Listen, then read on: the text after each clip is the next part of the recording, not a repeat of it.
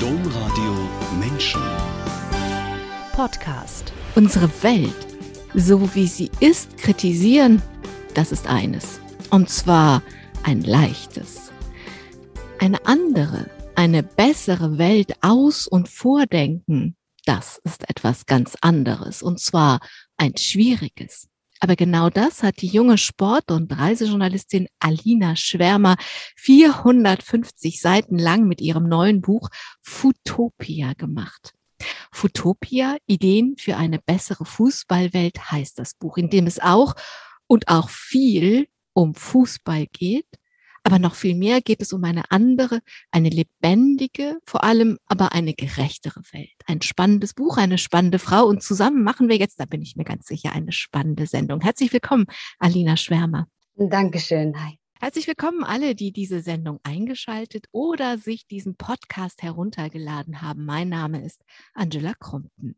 Alina Schwärmer, ich gestehe, ich habe ein bisschen gestaunt, das und wie Sie die ganz großen Themen angehen. Sie schreiben über die Fußballwelt, die Sie sehr lieben, aber eine echte Utopie kann es auch für den Fußball nur geben, schreiben Sie, wenn es auch ein neues Gesellschaftssystem gäbe.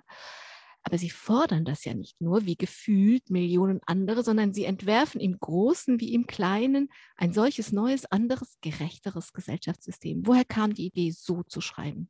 Ich glaube, die Idee hat sich stückweise im Prozess entwickelt. Also ich bin tatsächlich an das Buch rangegangen mit dem Gedanken, ich möchte was Konkretes liefern.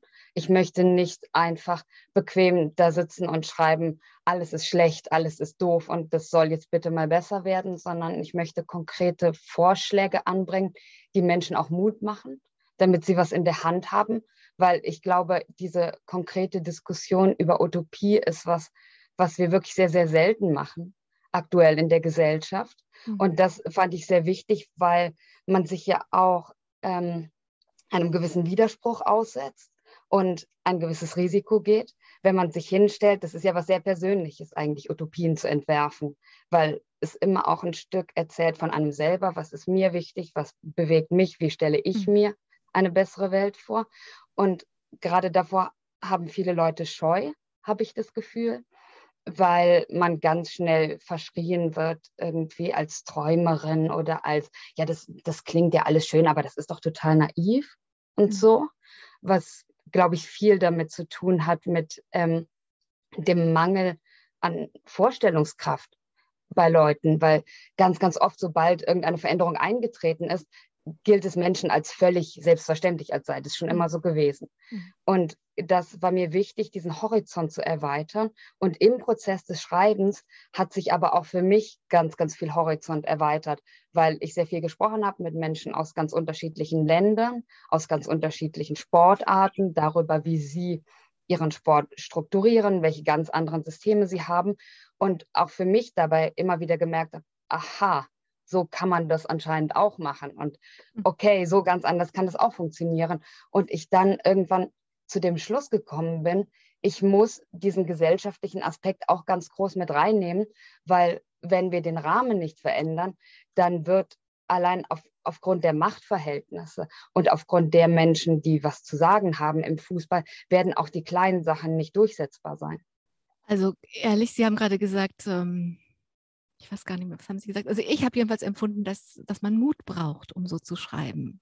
Und wenn man dann noch jung ist, dann ist es, glaube ich, noch ein bisschen schwerer, weil ähm, oder die Gefahr, dass man als naiv belächelt wird, ist noch größer, weil das irgendwie einerseits irgendwie immer als das Vorrecht der Jugend gilt, zu träumen und andererseits aber man ja noch keine Ahnung hat. Von daher, ich fand es oder ich finde es sehr mutig. Sie schreiben, im besseren Fall sind Utopien Ideen, mit denen wir den Mächtigen und dem Schicksal nicht ganz waffenlos gegenüberstehen. Ich lese das so, als wollten sie die Menschen, die sie einladen, mit ihnen die Welt zu erforschen, ermutigen, dass sie a, einen Spielraum haben und b, ihn auch wirklich nutzen können. Ja, absolut. Weil ich glaube, dass im aktuellen politischen Diskurs auch oft deshalb so viel Hoffnungslosigkeit herrscht, weil man sich gar nicht vorstellen kann, wie wirklich eine Alternative aussehen würde. Also, weil es zwar dann so Worthülsen gibt, die irgendwie aktuell ist, ja zum Beispiel dieses Wort demokratischer Sozialismus oder aus den USA Democratic Socialism ist irgendwie hip zu sagen, aber die allermeisten Leute, die so eine Hülse benutzen, haben überhaupt keine Vorstellung, wie würde eigentlich ein besseres System ganz konkret aussehen. Und deshalb glaube ich, dieses konkrete Denken ist ganz wichtig als erster Schritt für sich selber und dann auch als Waffe gegenüber denen, die kein Interesse daran haben, irgendwas zu verändern, mhm. weil man dann eine konkrete Forderung in der Hand hat oder ganz konkrete Forderungen ähm, und dadurch ganz anders Druck ausüben kann, als wenn man nur sagt, alles ist schlecht und äh, wir hätten das gerne anders, aber wie, das wissen wir jetzt auch nicht so genau. Und eigentlich glauben wir auch gar nicht so wirklich, dass sich das ändern lässt, aber wir finden es trotzdem doof ich glaube auch immer, dass es gar nichts hilft und ich versuche mich daran wirklich nicht zu beteiligen an so einem Politik- oder PolitikerInnen-Bashing, weil da sind gerade in dieser Polikrise, in der wir sind, sind so viele Dinge gleichzeitig und so viel jetzt akut zu bewältigen, dass um eine Utopie zu entwerfen, muss man sich rausziehen, braucht man Zeit. Also ich bin viel mehr dafür, dass man zusammenarbeitet, dass die Menschen, die jetzt akut auf diese Polykrise von Corona und Klima und Krieg reagieren müssen, dass, die, dass, dass man das aufteilt, arbeitsteilig macht. Sie, sie nehmen sich die Zeit und sie machen das und es gibt einfach, und dann wünsche ich ihnen, dass sie rezipiert werden, dass sie wahrgenommen werden. Ich glaube nur nicht, dass es viel hilft, wenn man, wenn wir uns untereinander ja, ein bisschen bashen. Ich glaube, das hilft nicht. In Ihrem Buch gibt es viel Kritik, aber auch viel Medienkritik. Sie schreiben, es gibt gute Ideen, sie bekommen aber kaum eine Plattform, weil die Medien auf die Gegenwart statt auf die Zukunft fixiert sind. Das ist ein bisschen das, was ich gerade auch für die PolitikerInnen sage, aber Sie gehen weiter und sagen, dieses Buch will Ihnen eine Bühne geben und eigene Ideen entwickeln. Jetzt sprechen Sie von den Medien. Sie haben selber in ganz unterschiedlichen Medien gearbeitet und Sie wissen natürlich, dass es nicht die Medien gibt. Deswegen meine Frage, welche Medien meinen Sie denn? Ich kann natürlich am besten sprechen über die Medien, in denen ich selber arbeite. Das ist zum Beispiel die Tageszeitung Taz, für die ich viel frei arbeite. Ich arbeite sonst auch nebenher für andere Medien, für die Jungle World, für die Deutsche Welle. Da würde ich mir aber nicht anmaßen, genug Einblick zu haben, um das wirklich zu analysieren. Ich habe aber das Gefühl, wenn ich von ganz vielen Medien spreche, sicher nicht allen, dass man sehr, sehr stark im Tagesgeschehen gefangen ist. Also, dass es heißt, heute ist dies passiert, dies passiert und dann gibt es noch äh, die PK zu da, da, da. Ähm, also die Pressekonferenz. Äh, genau, genau. Ähm, die, die Pressekonferenz XY und dann ist in der Ukraine gerade dies passiert und wir müssen und so weiter. Und es ist einfach sehr wenig Raum, über Zukunft zu sprechen. Und ich glaube, dass das auch nicht nur die Medien betrifft, sondern grundsätzlich die Gesellschaft, wenn wir uns anschauen, wie zum Beispiel in der Schule unterrichtet wird oder wie wir allgemein Diskurse führen.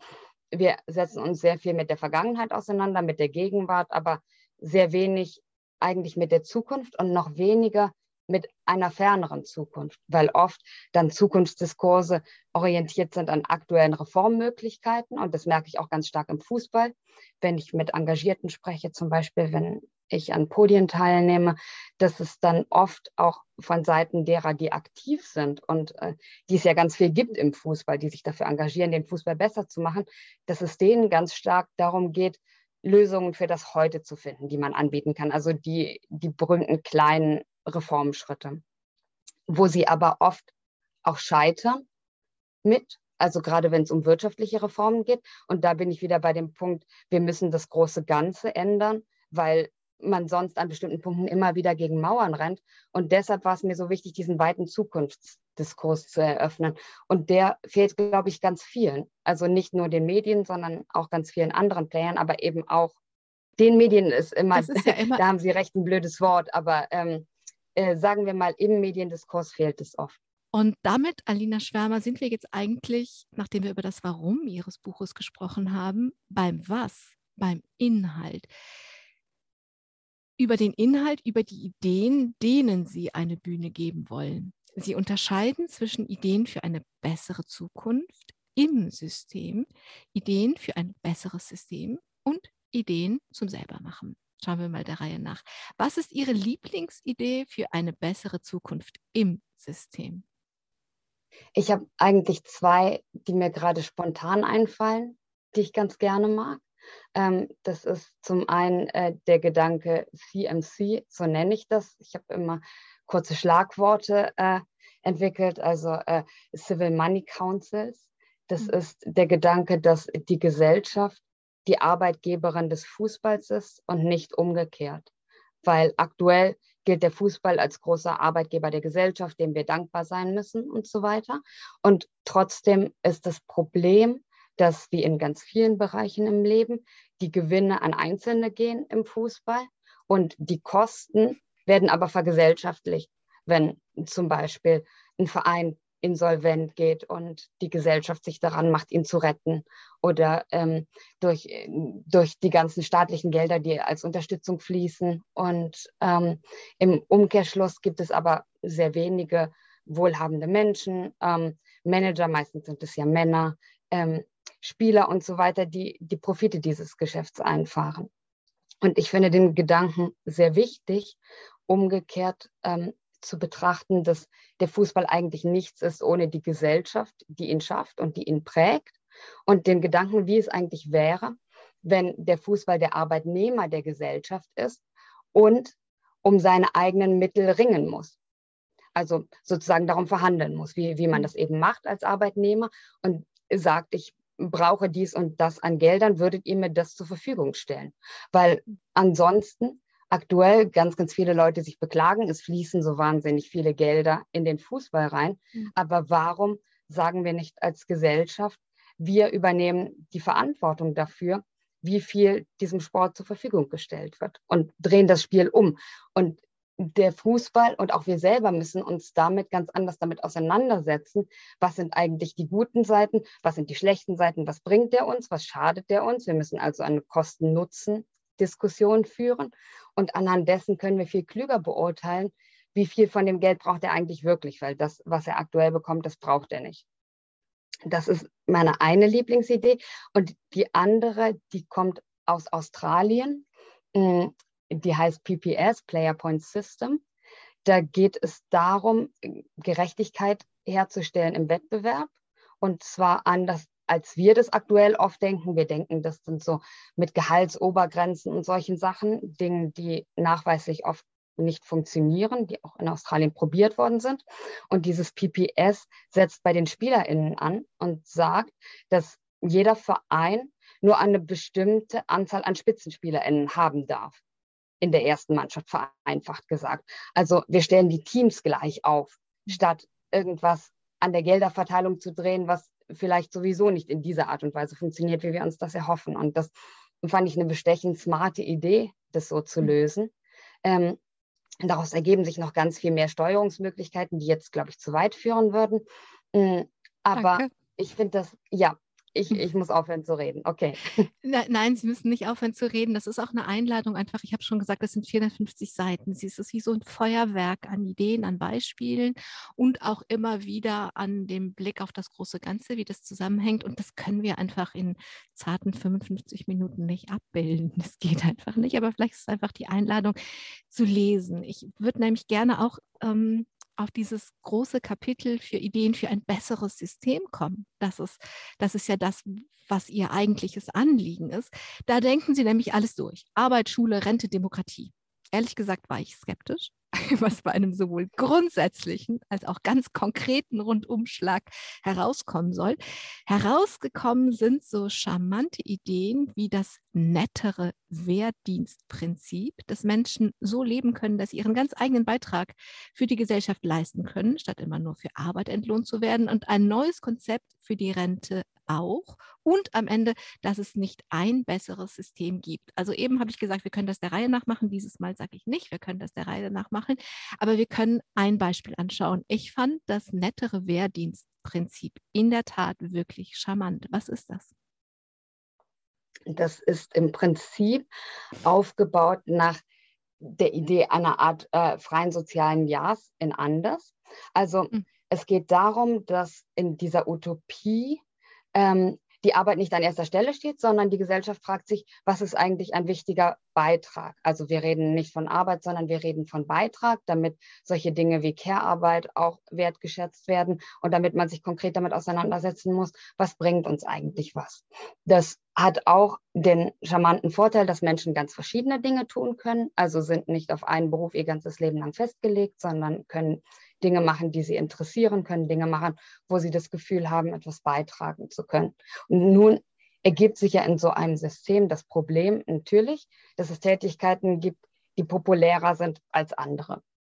Also ähm, in der Mine arbeiten möchte wahrscheinlich niemand so gerne freiwillig, aber es könnte ja auch in einer besseren Zukunft noch notwendig sein.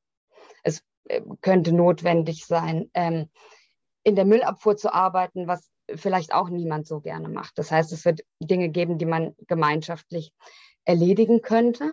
Und das nettere Wehrdienstprinzip setzt daran an, dass jeder im Leben eine oder mehrere von diesen Tätigkeiten ausführt, mm, dass die Gesellschaft das gemeinschaftlich regelt, sodass nicht, wie das heute der Fall ist, ganz viele prekäre Menschen, ähm, die aus Verhältnissen kommen, wo sie vielleicht keine gute Ausbildung genossen haben, die aber trotzdem ja viele Talente haben und ganz viele Fähigkeiten haben, die sie beitragen könnten, dass ihre Talente nicht verloren gehen ähm, bei einem rein zweckorientierten Job, sage ich mal, den sie für die Gesellschaft ausführen müssen, sondern jedermanns Talente gehen ein bisschen verloren, ein paar Stunden die Woche oder auch man sagt, man macht eine Tätigkeit für zwei Jahre beispielsweise. Man kann sich aussuchen, welche der unpopulären Tätigkeiten man gerne machen möchte. Es hat auch den Vorteil, dass ganz verschiedene Milieus miteinander zusammen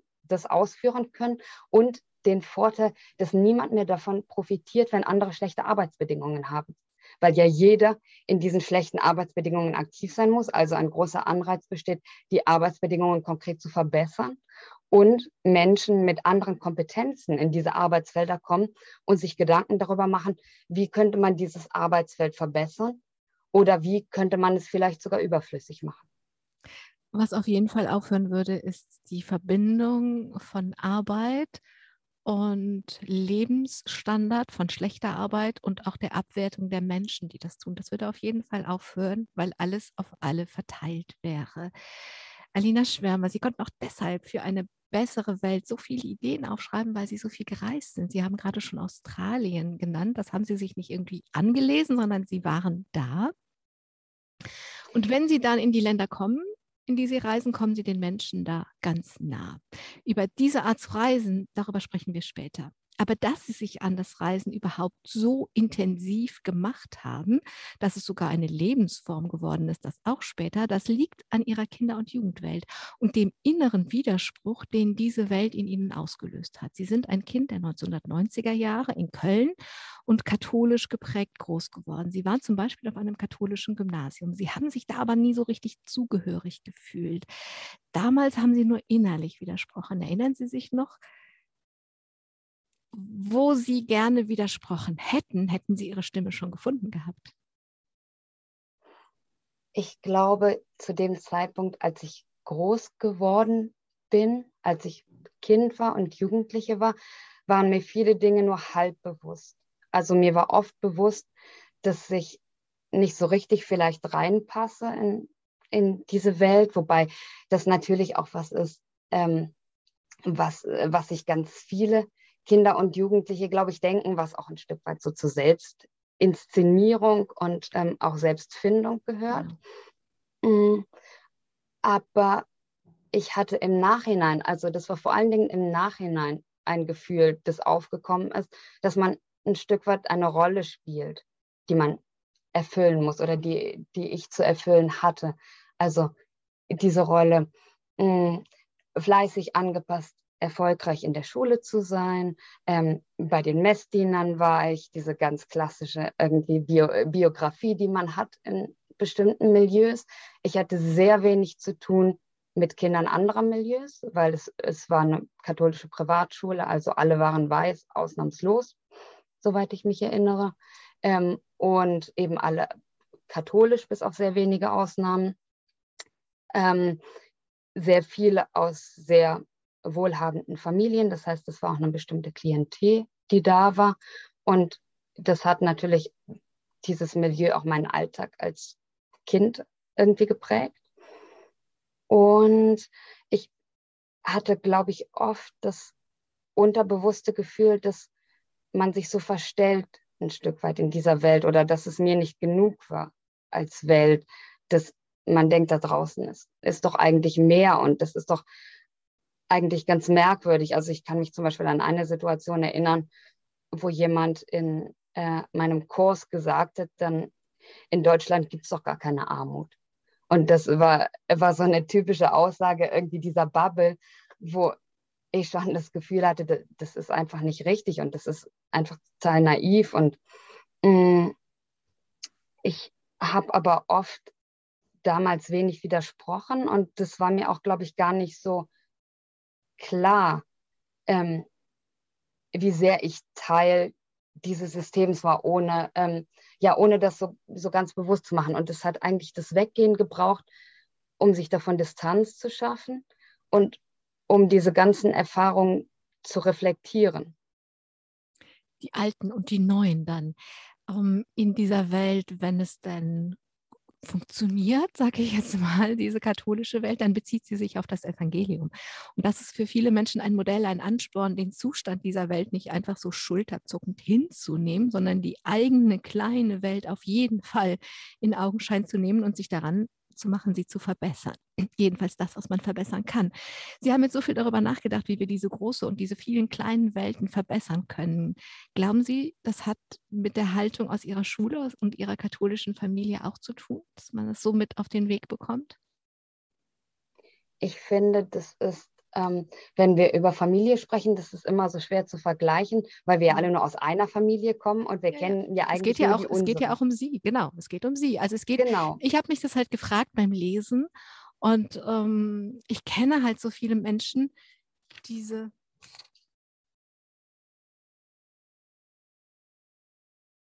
ich kenne halt so viele Menschen, die, denen das der Beweggrund ist, zu sagen, ja, ich habe das mit dem Evangelium mit auf meine Lebensreise bekommen und es geht mir nicht ums Evangelium, es geht mir um diesen Blick auf die Welt und diese Frage, ähm, können wir es besser machen? Ich glaube schon, dass ich von meinen Eltern ein Stück weit einen sozialen Blick mitbekommen habe. Also, ähm, weil äh, viele, oder ich fasse das mal ein bisschen im weiteren familiären Umfeld ähm, viele Menschen in meiner Familie in sozialen Berufen aktiv sind. Das hat mich schon geprägt, auch oft insofern, als dass ich früher dachte, weil ich konnte ja nur schreiben eigentlich, ich war immer total schlecht in irgendwas mit, mit Sozial, ähm, dass ich oft gedacht habe, ich bin so unzulänglich irgendwie, weil, ähm, mh, mm, weil ich nicht gut mit Kindern umgehen kann und, und solche Geschichten. Und weil man irgendwie dann, weil ich wahnsinnig oft gedacht habe, soziale Berufe sind so das, was, was man tun müsste, das, das Nonplusultra, aber ich kann das gar nicht, weil ich kann ja nur schreiben. Mm, also ein Stück weit, und es hat viel länger gedauert, um zu verstehen, dass man ja in sozialen Berufen beispielsweise oft auch nur die Schäden, die dieses System verursacht, notdürftig wieder aufwischt und dass ich vielleicht mit dem, was ich schreibe, viel mehr dazu beitragen kann, produktive Lösungen zu finden. Das war ein anderer Schritt. Und es waren aber auch viele Dinge in dieser Welt, in der ich groß geworden bin, wo ich ganz im Gegenteil mich bewusst daran gespiegelt habe und gesagt habe, das will ich nicht sein. Also viele mh, hm, Menschen aus dem Bekanntenkreis meiner Eltern, die dann ganz unmögliche Dinge gesagt haben oder so, so wahnsinnig enge Weltsichten hatten und ähm, wo ich für mich auch, je älter ich geworden bin, immer gedacht habe, nein, das möchte ich nicht und das muss doch besser gehen. Also hm. das ist so ein zweischneidiges Schwert, glaube ich. Alina Schwärmer, auf jeden Fall ist diese Welt, in der Sie groß geworden sind, Ihnen ein Stück fremd geblieben. Deswegen wollten Sie Distanz gewinnen und schauen, erleben, was das Leben sonst noch für Farben oder auch für Formen hat. Das Mittel dazu war das Reisen. Wann haben Sie gewusst oder wie haben Sie herausgefunden, dass dieses Reisen ein notwendiger nächster Schritt ist? Ich glaube, ein Stück weit war der Wunsch zu reisen immer in mir drin. Ich habe irgendwann mal ein altes Freundschaftsbuch ausgegraben, wo man ja immer reinschreibt, was möchtest du werden oder was möchtest du machen, wenn du groß bist. Da habe ich, glaube ich, ab dem Punkt, wo ich schreiben konnte, habe ich reingeschrieben, durch die Welt ziehen oder so. Mhm. Also bestimmte Dinge sind, sind glaube ich, dann von Anfang an schon irgendwie da. Und tatsächlich, das war auch einer von diesen unbewussten oder halbbewussten Akten. Ich bin dann, sobald ich alleine reisen konnte, also als ich 18 war und ausgezogen bin, war ich bei einer Gastfamilie in Italien über den Sommer das hatte ich mir zum Geburtstag schenken lassen. Und damit ging es eigentlich los, dieses Alleinreisen. Und das habe ich dann immer gemacht. Also immer im Studium, in den Semesterferien war ich unterwegs, war in Südamerika oft, ähm, habe genau Freiwilligenarbeit gemacht in Costa Rica, habe dann ein Auslandssemester gemacht in St. Petersburg. Und eigentlich hat mich immer das gereizt, was so am fremdesten war. Also mich hat es nie groß angesprochen, in Westeuropa unterwegs zu sein oder in den USA oder so, sondern möglichst da, ähm, wo es eine ganz andere Sprache war, wo es eine ganz andere Kultur war, mh, mm, wo auch die, sagen wir mal, kulturellen, sozialen, wirtschaftlichen, landschaftlichen Unterschiede sehr, sehr groß sind. Also das andere, das fand ich sehr, sehr reizvoll.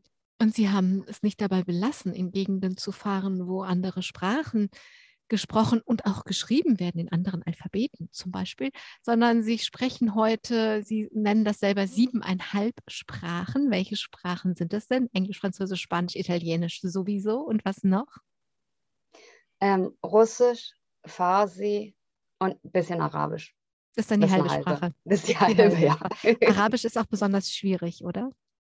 Ja, ich habe lange damit gerungen. Ich habe erst Hocharabisch gelernt und das ist aber ja so ein bisschen so eine Schriftsprache, die keiner eigentlich so richtig mhm. spricht im Alltag. Und deshalb hat die sich so nach Plastik angefühlt. Das hat sich nicht gut angefühlt. Und dann habe ich angefangen, Dialekt zu lernen, syrischen Dialekt. Und das ist viel schöner. Kann ich sehr empfehlen. Alina Schwärmer, außer Reisen wollten Sie vor allem schreiben das aber dachten sie sei keine, keine wirkliche Möglichkeit, ihren Lebensunterhalt zu bestreiten und haben nach einem Kompromiss gesucht. Und wie ganz viele KünstlerInnen ist der Kompromiss dann das Kunsthandwerk. Das war in ihrem Fall der Journalismus oder ein Journalistikstipendium, äh, Studium in Dortmund. Warum dachten Sie, schreiben kann es ja nicht sein? Ich glaube, ich wollte immer schreiben und eigentlich wollte ich auch nur schreiben lange, also Schriftstellerin sein. Und dann kam dieser Familienhintergrund durch und dieses ähm, es zu was bringen müssen, ein Stück weit in einem angesehenen Beruf oder Handwerk zu arbeiten, ähm, ein angesehenes Studium zu machen. Und ich hatte immer das Gefühl, dass es ein Stück weit das war, was meine Eltern von mir erwartet haben, auch dieses Journalismus zu studieren und ähm, so in diese etwas konventionellere Bahn reinzugehen. Ähm, die hatten, glaube ich, Sorge, was ich sonst so machen könnte. Genau, und ähm, dann habe ich das angefangen zu studieren und im Studium hat es mir eigentlich gar nicht so viel Spaß gemacht oder es war halt so okay. Und genau, dann kam eigentlich der für mich die große Erkenntnis, als ich ein Praktikum bei der Taz gemacht habe. Ähm, der Reinach, kommen wir auch hin, ja. erzählen wir. Sie haben nicht nur Journalistik studiert, sondern auch Geschichte. Und ich finde es immer wichtig, also außer dass ich das auch selbst gemacht habe und sehr geliebt habe. Und ich finde, das prägt aber den Blick auf die Welt. Warum haben Sie Geschichte studiert? Ich habe Geschichte studiert, weil ich einen total tollen Geschichts-LK hatte, der wirklich gut war. Im Gegensatz zu oft ist ja Geschichtsunterricht total blöd. Irgendwie mhm. man rattert so Daten runter und der König hat diesen Krieg geführt und so weiter und so fort. Und im Geschichts-LK haben wir ganz viel über aktuelle politische Themen gesprochen und die verbunden mit Geschichte. Das fand ich total gut. Wir waren ein sehr politischer LK. Wir haben sehr politisch diskutiert. Ähm, wir haben sehr viele praktische Sachen gemacht, Filmanalysen und solche Geschichten. Mm, wir haben viel auch außerhalb Europas geguckt, also haben arabische Geschichte so ein bisschen gemacht und ähm, also es war irgendwie völlig anders als der Geschichtsunterricht, den ich kannte. Und ich habe auch vorher immer Geschichte sehr gemocht, weil ich finde, es ist eines der wichtigsten Fächer, die es gibt, weil es so unglaublich dabei hilft, die Welt heute zu verstehen und auch bestimmte Dinge differenziert zu betrachten und mh, mm, zu sehen, dass viele Medaillen zwei Seiten haben und ähm, nicht so viel auf Narrative reinzufallen. Also ich finde, Geschichte zu lernen macht auch unheimlich ähm, differenziert und gibt einem viel Werkzeug an die Hand, aktuelle Ereignisse zu analysieren. Und deshalb fand ich das toll, deshalb habe ich das studiert. Das mit den zwei Medaillen, das gilt ja immer. Ich würde Sie gerne noch auf einen kurzen Exkurs mitnehmen wollen, denn Wer im Ausland studiert, gewinnt ja in der Regel Freundschaften. Sie haben in St. Petersburg studiert, das heißt, Sie haben russische Freundinnen und Freunde.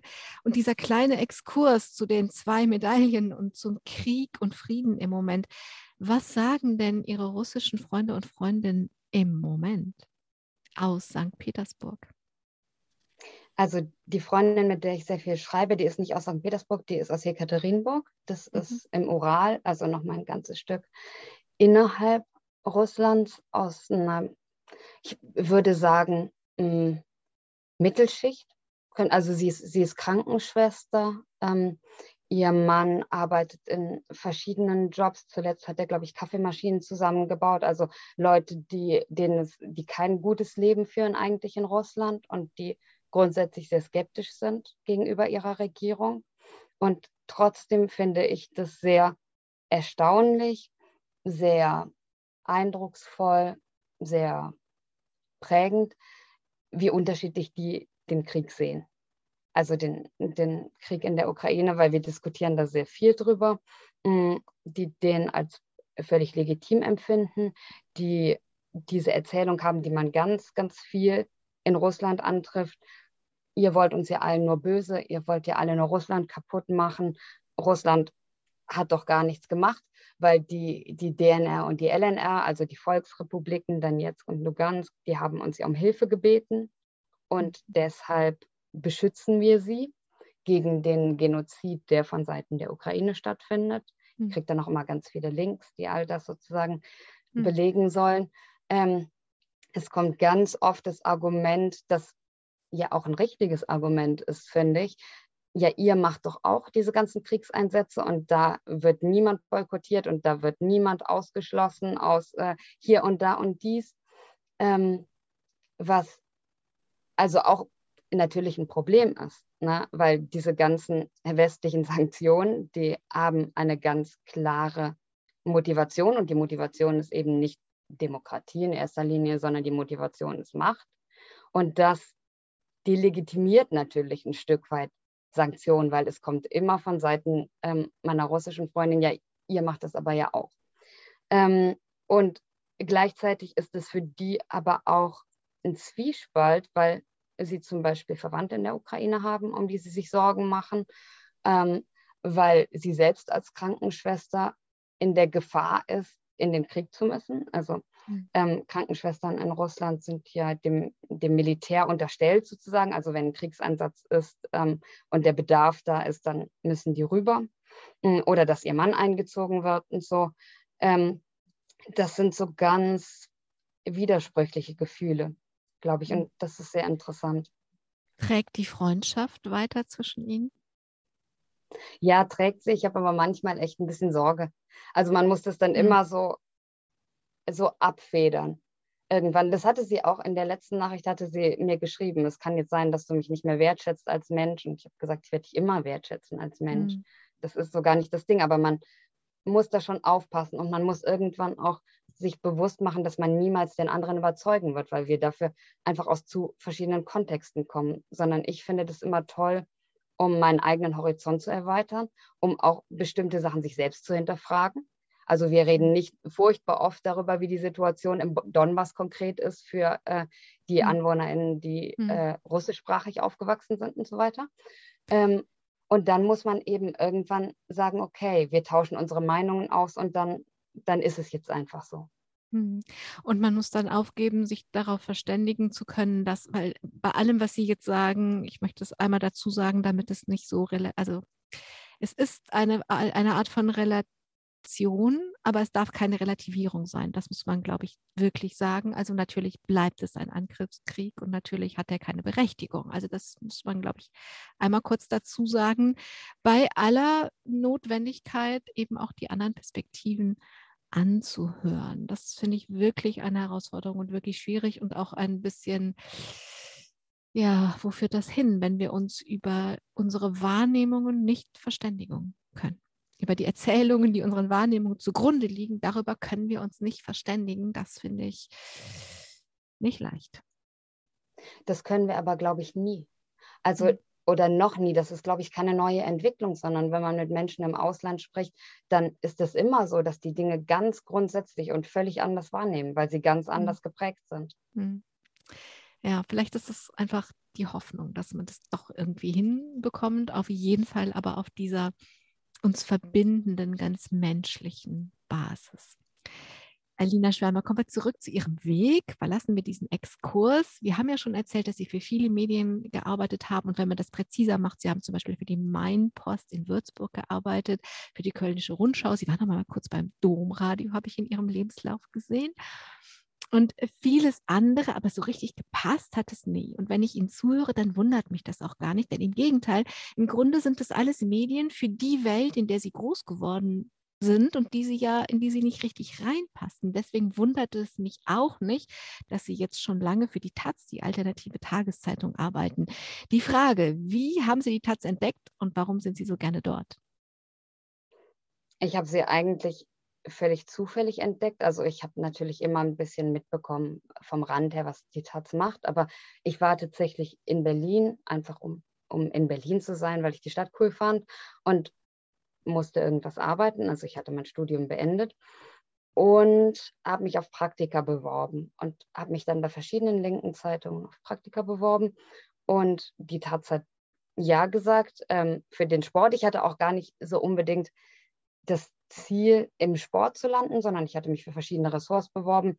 Aber weil sich sehr wenige Frauen traditionell für den Taz-Sport bewerben, bin ich dann sofort dahin geschleust worden, auch zum Glück. Und ich fand es da so cool, weil da plötzlich Leute waren, die wo man schrieb so, wie ich das Gefühl hatte, dass ich gerne schreiben würde. Ähm, mit einer Art von Schreiben, die woanders auch angeeckt ist. Also mir wurde dann gesagt bei anderen Zeitungen, du schreibst viel zu politisch oder du bringst da irgendwas rein, was, was man da nicht reinbringen soll, ähm, schreibst zu kritisch oder ähm, auch zu positiv über Dinge, die ich gut fand und so. Und all das waren Dinge, die bei der Taz total erwünscht waren auf einmal. Und ich dachte so, ach cool, so kann man auch mhm. Journalismus machen. Und plötzlich war es irgendwas, wo ich das umsetzen konnte, was mir wichtig war, die Themen und die Meinung vertreten konnte, die mir wichtig waren. Und wo es nicht war, hey, du kannst nicht immer Zäune einreißen, sondern es war so, ah ja, cool, klar, mhm. passt. Ähm, und das mochte ich immer unheimlich. Und ich mag auch die Solidarität dort grundsätzlich. Es ist eine sehr hohe Solidarität unter den Menschen, die da arbeiten. Sie sind im Sport und im Fußball gelandet. Ähm, das können wir jetzt nur ganz kurz machen, denn Sie haben, wenn wir über Futopia sprechen, über das Buch, weshalb ich Sie angesprochen habe, ähm, dann ist das gar nicht ihr erstes Buch, sondern ihr zweites Buch. Und das erste Buch, das erste Buch ist auch ein Fußballbuch und zwar über Fußballvereine. Sie sind viel herumgereist und sind zu Fußballvereinen gereist, die fangeführt sind. Für alle, die jetzt nicht so schrecklich fußballaffin sind, was heißt das und um wen geht es und was wollten Sie erzählen? Also, fangeführte Vereine sind eigentlich gar nicht so leicht zu definieren, weil das je nach Land unterschiedlich ist. Da sind wir auch wieder hm. bei den unterschiedlichen Resonanzräumen. In Deutschland ist es ja relativ einfach. Bei einem Verein darf keine einzelne Person, es gibt diese ähm, berühmte 50 plus 1 Regel, ähm, kein einzelner Anteilseigner darf die Mehrheit der Anteile halten. Und dann ist es ein Verein, der gewissermaßen der Gemeinschaft gehört. Das ist aber nicht in allen Ländern selbstverständlich. In England zum Beispiel gibt es eine sehr, sehr lange Mäzenatentradition, also wo Millionäre einfach Vereine aufkaufen, Clubs aufkaufen. Von einem Verein kann man ja nicht richtig sprechen. Und dort gilt es schon als, also das, was bei uns als ganz normaler Verein gilt, das gilt dort als Fanverein, weil es halt so eine unglaubliche Seltenheit hat, dass ein Verein wirklich seinen Mitgliedern gehört. Und ich habe mich fokussiert auf eine ganz bestimmte Sparte von fangeführten Clubs, nämlich solche, die vorher konventionelle äh, Clubs waren, also in einer hohen Liga gespielt haben, dann zum Beispiel eine Insolvenz hatten oder es gab einen Streit zwischen der Fanszene und dem Besitzer und wo die Fans gesagt haben, wir gründen jetzt unseren eigenen Club neu oder wir übernehmen ihn. So, weil sie kritisch dem Business gegenüberstehen, weil sie für Demokratie einstehen und weil sie sagen, wir möchten Mitsprache haben, wir möchten das Schicksal in die eigenen Hände nehmen und nicht irgendeinem Konsortium überlassen. Und wir bauen jetzt hier neu auf. Und da habe ich verschiedene Clubs besucht, von England bis Israel, also in ganz verschiedenen Ländern rund um Europa herum. Und habe deren Geschichten gesammelt, die sehr unterschiedlich sind. Also Geschichten von Erfolg, Geschichten von Scheitern auch, wie es funktioniert, wie es nicht funktioniert. Das ist ja auch wichtig. Demokratie ist ja auch so ein Prozess, den man aushandelt. Also wie viel Demokratie ist überhaupt möglich? Ab wann wird es dann irgendwann problematisch? Und das war sehr spannend. Alina Schwärmer, jetzt könnten wir noch ganz viel über Frauen und Journalismus sprechen, auch über Frauen und Fußball. Eigentlich hatte ich noch ein Zitat rausgesucht, was ich ein bisschen traurig fand. Die meisten Frauen im heutigen Fußball wünschen sich einen Fußball der Männer. Und sie werden ihn in einer stets kleineren, ärmeren Version bekommen. Ja, ich habe dann an Jean-Paul Sartre gedacht und vielleicht gibt es schönere Zeiten, aber diese ist die unsere und ähm, lass es mal dabei und nehmt es nochmal als Einladung in ihr Buch zu schauen, weil auch zum Thema Frauen und Journalismus und Sportjournalismus gäbe es viel zu sagen. Aber dann hätten wir keine Zeit fürs Reisen. Deswegen müssen wir uns jetzt entscheiden und ich entscheide mich mal für das Reisen, denn Sie sind nicht nur Sport, sondern Sie sind mindestens genauso sehr Reisejournalistin. Sie schreiben einen Blog, der heißt No Sunsets keine Sonnenuntergänge also. Und im Untertitel heißt der Blog No Sunsets, No Filter, No Bullshit. Keine Sonnenuntergänge, keine Filter auf den Bildern, die alles aufhübschen und wegfiltern, das verstehe ich. Aber No Bullshit? Welchen Bullshit wollen Sie nicht schreiben? Ich glaube, im Wesentlichen steht dieser Untertitel da, weil es in dem Moment lustig klang oder ich, ich mochte den Sound davon. Ähm, ich glaube, dass gerade der Reisejournalismus das Problem hat, dass er oft gar kein richtiger Journalismus ist, sondern das sind dann Leute, die entweder, wenn sie von Zeitungen zum Beispiel kommen, auf bezahlte Pressereisen gehen und da grundsätzlich nett über den Veranstalter und über die Location schreiben. Oder es sind heute ja ganz zunehmend Menschen, die sich über Instagram ihren Lebensunterhalt verdienen mit gesponserter Werbung. Also da hatte ich auch mal das Vergnügen, in einem Camp zu sein, Reisecamp mit InstagrammerInnen. Ähm, die, das war auch einigermaßen skurril, die sich dann da die ganze Zeit selber filmen mit ihren Drohnen und wirklich einem Job nachgehen, der eigentlich eher zwischen Model und Product Placement ist, als irgendetwas, was mit Journalismus zu tun hat. Und es wird aber oft so als Reisejournalismus verstanden. Und diese Leute schreiben Bücher, die sich super gut verkaufen. Und ähm, es gibt gerade im Reisejournalismus, das hat auch, glaube ich, mit den hohen Kosten natürlich zu tun, die entstehen, die dann von irgendwem übernommen werden müssen, gibt es sehr, sehr wenig Unabhängigkeit, sehr, sehr wenig kritische Berichte mm, und sehr, sehr wenig gute Texte, finde ich auch. Und das könnte man vielleicht, also all das, was ich gerade beschrieben habe, könnte man unter das Wort Bullshit zusammenfassen, der da nicht stehen soll. Über Ihren Blog schreiben Sie, diese Geschichten wollen dafür begeistern, im Gewöhnlichen das Besondere zu sehen, in Menschen und Orten.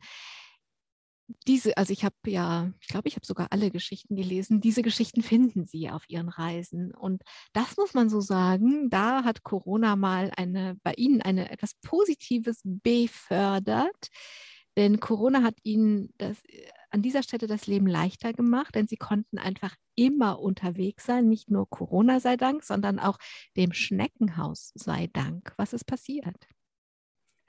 Mein Freund und ich haben unsere Wohnung gekündigt in Berlin und sind in einen ausgebauten LKW gezogen, das Schneckenhaus, was ja im Moment, also es ist tatsächlich, glaube ich, so ein bisschen hip sogar im Moment. Das machen so viele Leute dieses, dieses Van-Life-Ding, aber ich glaube, wenige machen das wirklich konsequent, also dass sie tatsächlich im Wagen leben und unterwegs sind. Und wir haben das gemacht. Und Corona hat tatsächlich da viel geholfen, weil plötzlich auch bei Zeitungen so ganz viel überdacht wurde im technischen Sinne. Man kann ja Redaktionsdienste zum Beispiel von Remote machen. Das wurde aber früher überhaupt nie so mitgedacht.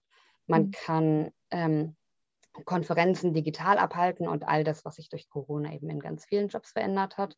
Für mich kam das sehr gelegen. Wir hatten diesen Plan schon ursprünglich, aber er wurde sehr stark erleichtert durch die Veränderungen, die passiert sind. Und das hat uns die Möglichkeit gegeben, zu reisen und zu arbeiten. Und bei diesem Reisen und diesem Arbeiten, also Sie fahren, Sie steuern jetzt auch keine klassischen Reiseziele an. Und weil Sie so viele Sprachen sprechen, können Sie da, wo Sie hinfahren, halt auch wirklich mit den Leuten sprechen. Sie kritisieren ein bisschen dass WesteuropäerInnen, wenn sie von ausländischer Gastfreundschaft hören, oft sowas sagen wie, ach, die sind ja so herzlich. Und sie sagen dann, da liegt so eine Verniedlichung in ihren Stimmen. Was sie zeigen wollen, ist, wie anders diese Welt organisiert ist. Eine Welt, in der man dann oft aufeinander angewiesen ist. Und dann haben sie ganz viele Beispiele, wie der Angestellte einer Bude am Rande von Marrakesch, der uns Milchshakes schenkte, einfach so. Wie der Sekretär eines lokalen Fußballclubs, der circa um Mitternacht Nacht an unsere Wagentür klopfte, um uns zum Abendessen einzulassen, einzuladen. Wie der Mann in der Wüste, der uns gebratenen Fisch im Brot ans Auto brachte und wieder verschwand. Wie Amine, der jeden Tag vor der Türe steht mit Suppe, mit Milch, mit Kaugummis oder Kuchen. Absichtslos, einfach aus Güte. Wir Deutsche sind Betonklötze in dieser Welt. Wir sind aufgezogen nach einer Ordnung, die verkauft zu geben, wo Gespräche sich um Beschwerden drehen. Wie heftig der kulturelle Unterschied ist, weiß nur, wer ihn erlebt hat. Wir lernen in dieser Welt mühsam, wie auch wir die Leute zum Tee einladen, bekochen, beschenken. Wir fühlen uns ungelenkt dabei. Ist es so? Sie ja, das ist genauso, wie ich, äh, wie ich das geschrieben habe. Also das ist sehr ungewohnt, glaube ich, wenn man in Gesellschaften ist, die so stark aufeinander angewiesen sind, die auch wirklich ganz, ganz anders funktionieren. Und ich glaube, man muss eine gewisse Zeit dort verbringen, um zu verstehen, wie anders das läuft, weil man sonst als Deutscher völlig irritiert ist. Also ähm, wenn sie nachts irgendwo rumstehen oder tagsüber und jemand in, in Deutschland klopft an die Wagentür, dann heißt das eigentlich immer, sie dürfen hier nicht stehen oder ähm, bitte weiterfahren. Und da heißt es eben, jemand bringt einem was vorbei. Und das muss man auch gar nicht so romantisieren, glaube ich, weil solche Gesellschaften haben ja Vor- und Nachteile. Und der Nachteil ist eben, dass es sehr eng ist, dass es also eine hohe soziale Kontrolle gibt, dass man auch das sagen ganz viele Leute, die dort weggegangen sind. Man muss eben dann jedes Wochenende die Nachbarn einladen oder die, die sind eben immer da. Also es gibt keine Rückzugsräume, die wir sie so kennen. Mm, das heißt, auch da ist es die berühmte Medaille mit zwei Seiten. Aber ich finde dieses Maß an Gastfreundschaft und nicht nur Gastfreundschaft, sondern dieses Maß verstehen zu können, ganz intuitiv was andere Menschen brauchen könnten, ohne sie gefragt zu haben und ihnen das zu geben, ganz spontan, ohne dafür irgendein Danke oder eine Gegenleistung zu erwarten, das finde ich schon sehr, sehr beeindruckend. Und das hat auch viel mit uns gemacht. Und äh, genau, wir haben das versucht, ein bisschen zu adaptieren. Nämlich, was hat es mit Ihnen gemacht? Mm, dass wir sehr viel darüber gesprochen haben, sehr viel nochmal ganz anders, also mein Freund und ich reflektiert haben, wie wir groß geworden sind nach welchen Maßstäben und dass wir uns wirklich vorgenommen haben, das auch weiter in, in Deutschland zu praktizieren. Also in Deutschland macht man das ja nie, dass man, wenn man irgendeinen Touristen oder einen Fremden auf der Straße begegnet, dass man sagt, komm doch einfach mal mit zu uns nach Hause. hm. was in anderen Ländern total üblich ist. Und das ist immer sehr schwer, finde ich, sowas mit nach Deutschland zu nehmen, weil man dann oft wieder in den Flow kommt der Gesellschaft, in die man zurückkehrt und so ein bisschen das verlernt, was man woanders gelernt hat. Aber ähm, das, das kann man schon, glaube ich, Schritt für Schritt sich so selber auch erobern, solche Fähigkeiten. Schon mal probiert? Mal Jemanden auf der ähm, Straße ähm, angesprochen und eingeladen? In Deutschland noch nicht, nein. Ich bin aber auch tatsächlich jetzt seit zwei Wochen, glaube ich, zurück. Zwei, drei, also seit mein Buch erschienen ist. Ähm, und hier, ich bin gerade bei meinen Eltern in Westhofen, da laufen nicht so furchtbar viele Touristen rum. Aber tatsächlich, also wir haben gerade zwei, zwei ukrainische Geflüchtete hier. Das ist jetzt auch nicht so, als ob wir niemanden hier hätten. Ähm, aber nee, das muss ich, ja, wie Sie sehen, ich habe schon wieder, ich hatte schon wieder halb vergessen, dass ich es tun wollte. Ja. Alina Schwärmer, jetzt haben wir so viel übers Reisen gesprochen. Dabei, und damit kommen wir auch zum Ende der Sendung, sind Sie gerade auf der Suche nach einem kleinen Häuschen, nach einem Schneckenhaus, was ein Fundament hat und in Wurzeln in eine Erde gräbt. Was ist denn jetzt passiert? Wo? Warum? Was passiert? ähm, ich glaube, das war auch Teil dieses Suchprozesses, dass wir irgendwann nach so anderthalb Jahren zwei Jahren in dem Wagen festgestellt haben, es ist auch schön, einen Ort zu haben, an den man zurückkehrt. Und zwar nicht einen, der fährt, sondern einen, der an einem festen Fleck steht, wo es ein festes Umfeld gibt, weil ich glaube, man beim Reisen so wahnsinnig viele Eindrücke aufnimmt und so wahnsinnig viel nachdenkt, so wahnsinnig vielen Menschen begegnet, dass man auch dazwischen einen Ruhepol braucht, weil sonst ist einfach der Eindrücke zu viele sind, die einprasseln, man das nicht gut mhm. verarbeiten kann. Das ähm, hat zwei Jahre gebraucht, bis wir so an den Punkt gekommen sind. Und wir suchen aktuell ein Haus in Italien. Ähm, ich will es nicht zu sehr beschwören, weil vielleicht, vielleicht klappt es nicht, wenn man zu viel darüber spricht. Aber ich mochte Italien immer sehr gerne. Ähm, ich bin ja, das habe ich ganz am Anfang in der Sendung erzählt, direkt nach dem Abi da gewesen spreche die Sprache einigermaßen. Ich mochte immer sehr gerne die, die Kultur, ähm, die Landschaft, das Essen, die Menschen. Und das war unsere Idee, um gleichzeitig so einen Ausgangspunkt zu haben. Italien liegt ja irgendwie so in der Mitte des Mittelmeeres, wenn man es sich so vorstellt. Dann ist natürlich auch ein guter Ausgangspunkt für Autoreisen. Wenn man dann wieder mit dem Auto los möchte, dann ist man sozusagen in alle Richtungen mobil. Und genau, das ist was, was wir im Moment planen. Aber ob es passiert, wer weiß das schon. Das wird sich zeigen. Letzte Frage, Alina Schwärmer. Was Sie entdecken, schreiben Sie ja nicht nur für andere auf, sondern die Ideen, die Sie in der Welt finden und wie man leben kann, die wollen Sie ja selber auch leben. Was ist das Wichtigste von dem, was Sie auch leben wollen? Ich glaube, wovon ich viel lernen kann, ist das Soziale, was man in anderen Ländern lernt, weil das einfach was ist, was einem in der kühlen deutschen Gesellschaft, unterkühlt könnte man vielleicht auch sagen, ähm, traditionell wenig mitgegeben wird. Das definitiv. Ähm, was ich gerne mitnehme, ist auch das Über Dinge sprechen. Das ist auch was, was in Deutschland sehr wenig passiert. Also es wird sehr viel geschwiegen über die wirklich relevanten Dinge. Es wird sehr wenig offen über Gefühle gesprochen zum Beispiel. Das ist auch in anderen Gesellschaften oder Umkreisen anders. Das nehme ich auch gerne mit. Und als drittes vielleicht Widersprüche aushalten. Ich finde es immer total spannend, wenn man konfrontiert wird mit ganz anderen Sichtweisen und wenn man das auch aushält. Also nicht nur irgendwie dieser dieser manchmal so ein bisschen überhebliche Moralismus, wir haben die beste Ansicht, sondern ähm, ja, man setzt sich so mosaikmäßig von allem, was man findet, was zusammen. Und das ähm, wollte vielleicht auch das Buch um die Klammer zu schlagen. Genau, dann wünsche ich Ihnen, Alina Schwärmer, dass Futopia, Ideen für eine bessere Fußballwelt, seinen ihren Weg zu ganz vielen Menschen, Lesern und Leserinnen findet. Ich glaube, dass man das mit sehr viel Gewinn lesen kann, auch wenn man sich gar nicht für Fußball interessiert. Wenn man sich aber für Fußball interessiert, kann man das mit einem ganz anderen und auch einem ganz besonderen Gewinn lesen. Vor allen Dingen, wenn man nicht aufhört, da zu lesen, wo es nur um Fußball geht, sondern wo es auch um die Ideen für die bessere Welt geht. Ich wünsche Ihnen, dass dieses Buch den Weg, ihren, seinen Weg macht. Ich wünsche Ihnen, dass Sie dieses Häuschen finden, dass das Schneckenhaus Sie weiter von dort aus dann begleitet und dass Sie ein Leben führen, so wie Sie das Leben wollen, mit möglichst wenig gesellschaftlicher Kälte und möglichst viel gesellschaftlicher Wärme. Danke für Ihre Zeit und Ihre Geduld. Wir hatten ein paar technische Probleme. Danke dafür.